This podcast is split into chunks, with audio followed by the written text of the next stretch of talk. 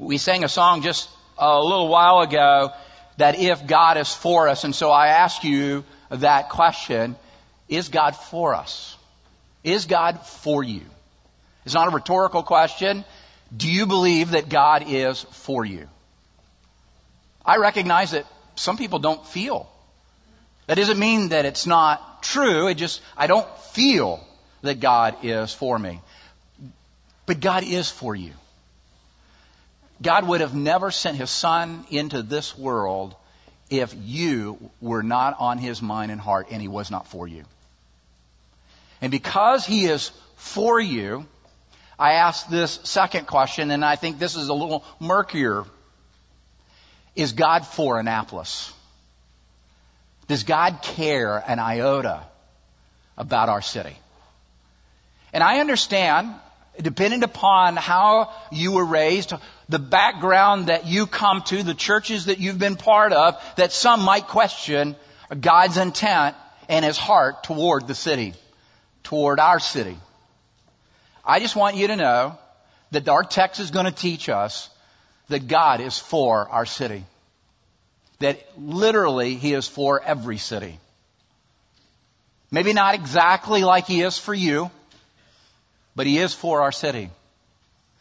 Kathy and I love Annapolis. We believe it's the best place we have ever lived, and not just simply because you live here, but because our city. There are a lot of things about our city that are, that is wonderful and beautiful and enjoyable. This part of the country is unique. We've lived in lots and lots of places.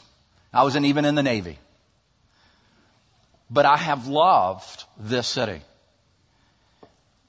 Annapolis is not a geography for us. That is, when people ask, when I travel, where are you from? I don't say Severna Park. Nobody's going to have an idea where that is. But our orientation is toward Annapolis, and so we proudly say we're from Annapolis. Our orientation, whether you live in Millersville or you live in Edgewater, your orientation is this city. And it's important for you to know that not only should, is God for our city, we should be for our city. You and I are spread out. Though we gather on Sunday, we are dispersed all over this area geographically. Some in academia, I mean, gracious, we've got three colleges.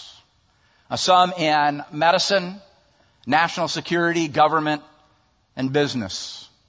We're also spread out into every neighborhood. I can't think of a neighborhood in our area that we don't have people who live in as part of being part of a large church. But God has scattered us. Therefore, we are well positioned to take what is God is doing best in here out there.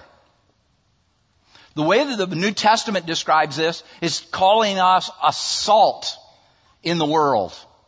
That is, we are the salt of the earth. And you know this about salt. Salt was never meant to be a main course. If you go to a restaurant and you make an order of salt, they're going to tell you that's not a meal. Not only is it not a meal, it's not good for you. But a little bit of salt on almost any entree makes the entree better. That's what we are. Salt is best as a minority in a majority setting. Now think about that just for a moment. Because that's what Jeremiah is going to get at. Salt is better as a minority in a majority setting. That is, we have been sprinkled all over our community in order to bring something better. What our text will call the welfare, the shalom, the peace, the wholeness, the health of our city. Well, how can we be salt? How can, how can we be a salt in Annapolis? Our text answers that question by identifying there are three agendas in every city. God planned for it to be like that. But there's also it shows us that there are two cities in every city. Because God also planned that. And that He's only going to give us a single hope for every city. And so with that in mind, let me draw your attention uh, to the opening words again. These are the words of the letter that Jeremiah the prophet sent from Jerusalem to the surviving elders of the exiles and to the priests and the prophets and all the people whom Nebuchadnezzar had taken from Jerusalem to Babylon. The context is set for us. The superpower of this day when Jeremiah is written is Babylon. In fact, it's literally called Babylon the Great. That's not a, a, a, brag. It just was. It'd be like saying, what is the superpower today? It would be the United States, the most powerful military in the world. That was true of Babylon. But not just about its military, but about its culture, about its finances, about its business, about every arts and science, everything about the world, Babylon was great. And one of the ways in which Babylon became great was it did something different than the Assyrians did. It was something different than the Greeks will do, and something different than the Romans will do. Babylonians, when they conquered a people, they took the best and the brightest and brought them to Babylon. And, and, and sometimes, if the community was small enough, like Israel, because the t- northern ten tribes are long gone from the Assyrians. All is left is these two tribes in Judah. And so first he takes the best and the brightest, and we're going to look at that in just a moment. But he also takes the rest of the people in a, in a couple of different waves, and he settles them back in Babylon. Why? Because he wants, this is the first agenda. The reason Babylon became so great is they assimilated all the cultures that they conquered rather than destroy them, rather than obliterate them, or rather than erase them, they absorbed them. They were the original culture that came up with the idea of out of many comes one. So on all of your coins. The United States didn't come up with that. Babylon the Great had that idea. That we would, we would become great not by conquering, but by assimilating. That our culture every time would change just a little bit because their greatest value was pluralism. Long before that word was ever used in today's culture, it was being applied in their culture. That is, you can have any view you wanted as long as you adopted ours too. That was their version of assimilation. In fact, if you, if you're really looking for a text that really helps you understand what's going on here in Babylon, you have to go to the book of Daniel. Verse 2, where it says it took the best and the brightest early on. Some of them were Daniel and his friends. And they go off to Babylon, and Babylon says, hey guys, we're gonna give you a Babylonian Ivy League education. And after you're done with your four years and maybe you stay for an MBA, we're going to give you government jobs. We're not going to give you just any jobs in the empire. We're going to give you key jobs in government. And all we ask you to do is adopt us as your people. Adopt our values, adopt our culture, adopt our arts, our sciences that you learned in school. The only thing we ask you not to do is to reject us. To reject our values, reject our culture, reject our way of thinking, reject us. Because it'll get ugly for you if you do. And that's exactly what happens to Daniel and his friends. They, they received the education, they got into the government places, but they couldn't accept the pluralism, the culture of the Babylonians. And so what happened was they became the haters, they became the bigots, they became the outsiders, and they were persecuted for not adopting the Babylonian values. Well, that's assimilation, and that goes on in every city. It goes on in every culture. And that's part of the plan. Because the second one is a rejection of that. A response to that. When the Jews were brought into Babylon, their first orientation to their occupiers, was to separate. Literally, physically. They set up camp outside the city in tents because they didn't want to build any buildings. They didn't want to start any educational institutions. They didn't want to get married. They didn't want to have children. They didn't want to marry anybody. They didn't want to have children. And so they separated from the culture because they didn't think they were going to be there very long. Because that's exactly what the prophets and the diviners were telling them. They weren't going to be there very long. Verse 8 says, For thus says the Lord of hosts, the God of Israel, do not let your prophets and your diviners who are among you deceive you, and do not listen to the dreams that they dream, because they were dreaming, this isn't going to last. It's all going to burn up. God's going to rain fire down on Babylon because they're the oppressors of God's people. Don't worry about getting married. Don't worry about marrying off your children. Don't even have children. Don't build houses. Don't plant gardens because we're not going to be here that long. So separate. Now they were there 70 years. That's two whole generations. The diviners weren't just wrong. They were harmful to the people. Because not only did they say God's going to destroy this place, they also said we're glad about it. We're stoked that these people are going to burn up as the oppressors of God's people. And so some of the Jews exploited the resources of the Babylonians. They got the education, they got their food, they got everything that they could get from the city. But then they spurned the city and the people that lived there. They accepted the gifts for personal gain, but they hated the giver. And that kind of philosophy allows you to smile on the outside, but disdain the culture on the inside. Others, they, take a public stand. Not only, some you could call it a passive aggressive approach to separation. Others took a more proactive, more of a militant perspective and literally uh, said, you're the bad guys. That's not too different than some of the people that occupied pulpits after 9-11 said that this is your fault. You sinners, this is God's judgment on a nation that's in sin. You see, that kind of worldview, it was going on then and is going on now. It's no smile at all. Because all the disdain on the inside has come out on the outside. It's not passive aggressive, it's just aggressive. And God knows that. It's in, in every city. It's in every community, every nation, every culture has assimilation and separation.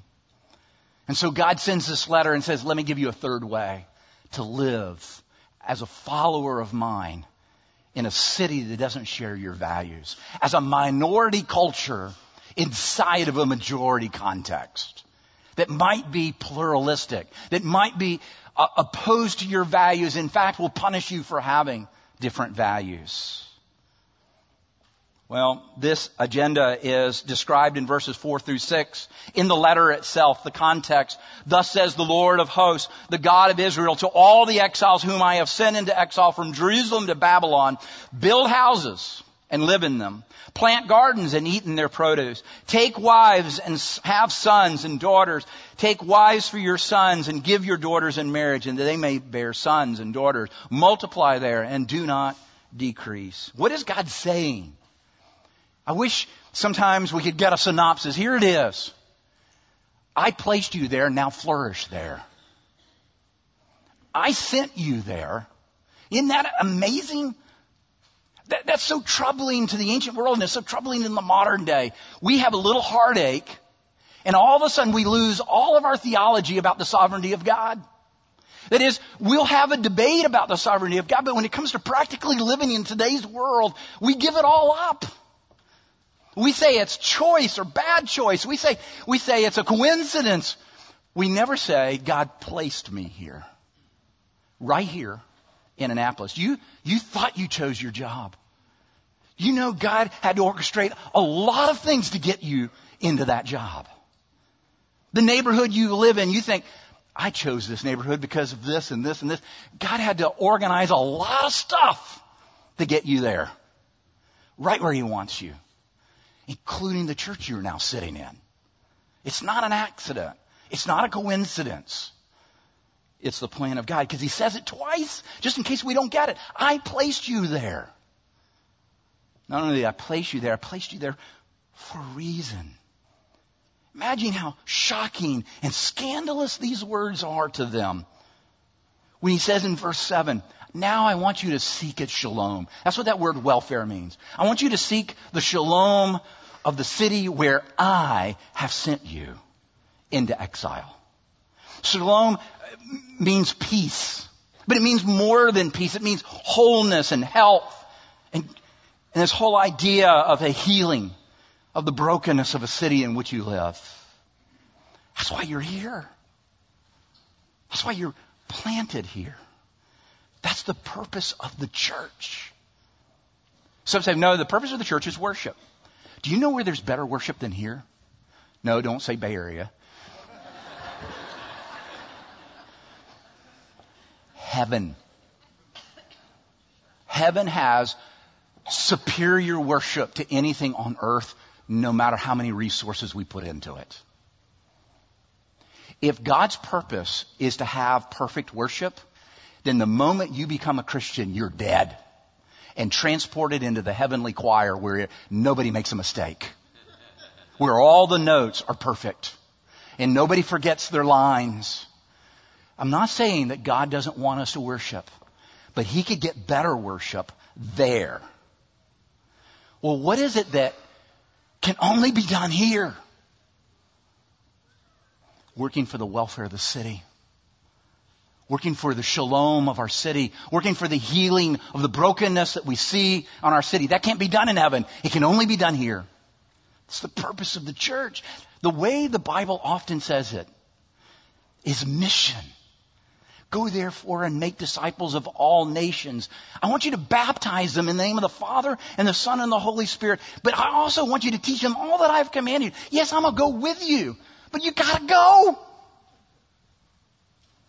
at least across the street. We're seeking the shalom. And then he goes on he says, I don't want you to just work and seek the welfare. I want you to pray. Look at that verse 7. And pray to the Lord on its behalf. Why should we seek and pray for the shalom, the wellness, the health of our city? Because, verse 7 says, For in its shalom, you will find your shalom. You get that? We think we can find our shalom apart from our city. It is God's plan for God's people to enjoy shalom through the shalom of the community in which they sit. Wow! That's amazing. We thought we could just separate, draw the, the drawbridges up. We can isolate ourselves. We can create our own monastery. We can come in here where it's safe. And God is saying, if you do that, and that is your goal, then you miss the mission of God. Because the welfare of the city is how we get our own welfare. It's all the work of the Spirit. It's all of grace. It's all of the gospel. But the way that that happens is the city prospers, we do too. In the way that the Bible talks about prosperity. God asked them, this is the amazing thing. God's asking them to do this for Babylon while the blood of their friends and family are still stained on the hands of the, their captors. That's not, there literally were hundreds and thousands of people who died in the conquering of Jerusalem that didn't make the trip back to Babylon. And so the stain of the blood on the hands of their captors in Babylon, they're now working for their welfare, for their shalom. No wonder Jonah didn't want to go to Nineveh. That shouldn't be any surprise to us. How can we do any less for Annapolis? How can we do less for a city that, for most of us, if not all of us in this room, doesn't carry the blood of our friends and relatives? God says, don't listen to your prophets that rail against the city, that talk about how awful it is and you need to avoid it and flee. I sent you there. Commit your life for the welfare of those who don't know Jesus in your city. Because that is exactly what Jesus did on the cross. He came for us. There's not one person in here who was for Jesus. In fact, he had to come for those who weren't for him because he was for them. This is God's agenda for the church. To be a minority culture inside a majority culture. The way to, the best I can describe that in order to understand the values difference between those two cities, where one is supposed to operate inside the other, is, is to talk about the two cities. And you say, well, what are two cities? Augustine in the fifth century. This is pretty much after every major city in the Roman Empire had been Christianized. I don't mean they were all Christian. Just meant that there was a presence of the church in every major Roman city then.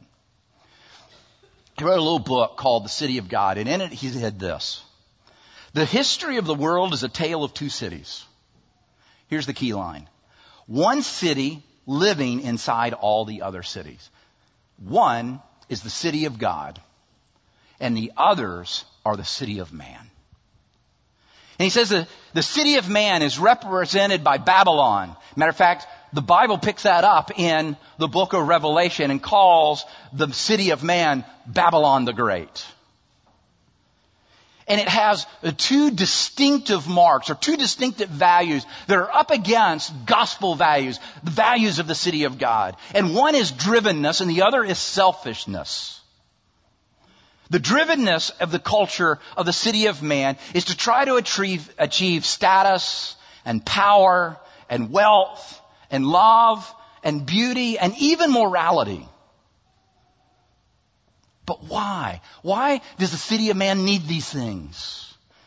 Because you and I were made to matter, to have import, to have significance. And we were made to have security, to be fixed. And because those are in us and we don't have those by nature in a broken world, we're always seeking them. We want them. I want them. Heck with the rest of the world. I need them. And if I need them, don't you need them? And if you need them, don't you think the rest of the world needs them? Don't you feel that every day you're waking up trying to, to, to, to, to answer the question, do I matter? Does anybody know? Does anybody miss me if I'm not around? And so we become driven toward answering that question. But also the idea of, of security. Am I safe? Is this world safe? Is God safe? The Bible calls this idolatry. I know that's hard in the 21st century to use a word like idolatry. You think that's something in the ancient world deals with and not in the modern world. But we do too. Because idols are simply good things that become ultimate things to us. Things that are in our lives that are, that are good. There's nothing wrong with status and position and, and success and prosperity. In fact, the Bible's filled with those things. But when we make them our ultimate things, that's when we're driven to those things the other value that's in the city of man that the city of God does not share is selfishness, self-centeredness. This idea that Annapolis is here for me. I'm not here for Annapolis. And so in that world, in order, in order to get what you're driven to have, to achieve, you're willing to step on other people to get there. The prevailing philosophy is simply, the world doesn't exist. I don't exist for the world. The world exists for me. And though, therefore, relationships are utilitarian and transactional in the city of man. And so over against that is the city of God. You can see that in Babylon. In the city of God, over against that, you have the gospel. That instead of this driven culture that's all around us, we have a restful culture. We rest because our identity and our security are fixed by Christ. Fixed in two ways. Fixed because that which was broken is healed, but fixed because it doesn't change. Those are the realities of the gospel. You are mine, says the Lord. And that can never change because God is not a liar that he, sh- a man that he should lie, nor is he a son of man that he should repent. Has he not said and will he not do it? The minute God lets you down, in, in any way of what he has promised, then he ceases to be God. And that's the reason I can say that is he's never let anyone down. That doesn't mean he doesn't give us all that we want, but he does give us all that we need. And so the natural question in the house is simply, how could Paul be included, but not Gandhi? You say, well, I never even thought of that. But you, you ask it this way. Why is that person in the city of God and that person still in the city of man? Why, why does some people get into the city of God and others don't? Well, people spend their whole lives trying to achieve. God freely gives status and security. Jesus did not come to draw good people. This is the amazing thing about the gospel. He's not after good people to come to him. Christ came for those who knew they were terrible. The worst kind. Why? Why, why would God pick such an upside down nature to who gets into the city of God? Think about it just for a minute. If, if you're good and, and you've achieved status and security and, and, and you've got your significance, you don't need God. You've already got it. Who is it that needs it? Than the people who don't have it. It doesn't seem fair, I know. It doesn't seem logical, I get that. But this is where Augustus Toplady actually gets it when he says in his hymn, Nothing in my hands I bring. Simply to the cross I cling. Naked I come for dress. Helpless I look to you for grace. Foul I to the fountain fly. Wash me, Savior, or I die. What, what, what does Augustus Toplady get? That sometimes we struggle getting. And that's this. That all the fitness that God requires is that you just need Him. And if you've already arrived and you don't need Him, the gospel's for those who know they can't get there. And so He had to come. This is what Flannery O'Connor, and I love her quote. All you need for salvation is the need that makes it necessary. Oh, that we would hear that. Oh, that we would believe that. Oh, that we would live it. In the city of God, there is shalom because we are at rest of who we are. It doesn't mean we don't struggle with our identity. That's the reason we did uh, uh, renew is because even here we struggle with our identity and need to be reminded of who we are. But we do have shalom. We have rest in the finished work of Christ. In the city of God, there's no shalom.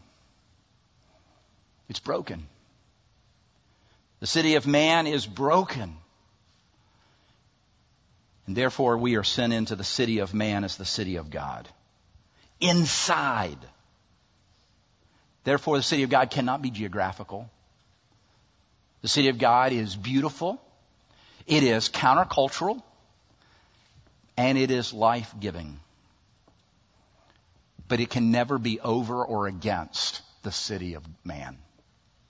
It always has to be for the city of man. But to what end? So that the city of man can see the beauty and the goodness and the life giving heart of our God. Because he has designed that the only way that people see that God is good and beautiful and life giving is through his people that he's already given life. Therefore, we seek the welfare, the flourishing of the wholeness of our city. Abraham Kuyper, when he became prime minister of the Netherlands, made this statement. God looks at all of his creation, every square inch, and declares mine. We have been called to get out of the salt shaker and into the world. Every early Christian understood that.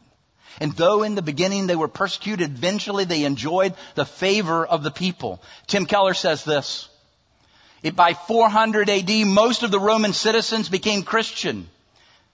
Not by taking over the culture through the acquisition of power. They were given power through their service. The mark of any city of God is when its citizens become the very best citizens of the earthly cities. C.S. Lewis put it this way, if you read history books, you will find that the Christians who did the most for the present world are those who thought the most of the next. Nicholas Kristof, who is not a believer but a, a journalist for the New York Times, said this, I think it is intellectual suicide for a secular person to criticize evangelicals for having no positive contribution to society. He said, everywhere I go, whether it's Haiti, Houston, Puerto Rico, places of injustice where sex trafficking and human slavery happens, where genocide and disease are killing the people, it is evangelicals, Bible thumping Christians who are first to show up and last to leave. And then he goes on in that article and says, and their wallets are more open than anyone else's. What if all the journalists started saying that about evangelical Christians? Not just in the world of poor where we get a, associated and rightly so, but also in the world of the workplace and academia, in the arts and medicine and business and in the neighborhoods in which we live. If you're skeptical, and I understand that, you read the papers, you see the news, and you're skeptical about what Christians have been able to do and what they have done. I ask you to get beyond the narrative that the media teaches us and just do a little research yourself. Maybe you're science oriented. Did you know that the director of the National Institutes of Health, Francis Collins, he was a leader in the genome project that had to do with your DNA, He's an evangelical believer. Pascal, those who love philosophy and science, a believer. Isaac Newton, the inventor of calculus, all you math people, a believer.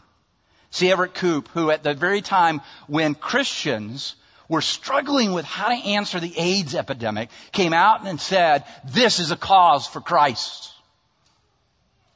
That was picked up by some singer named Bono, who is trying to eradicate AIDS in the world, a believer.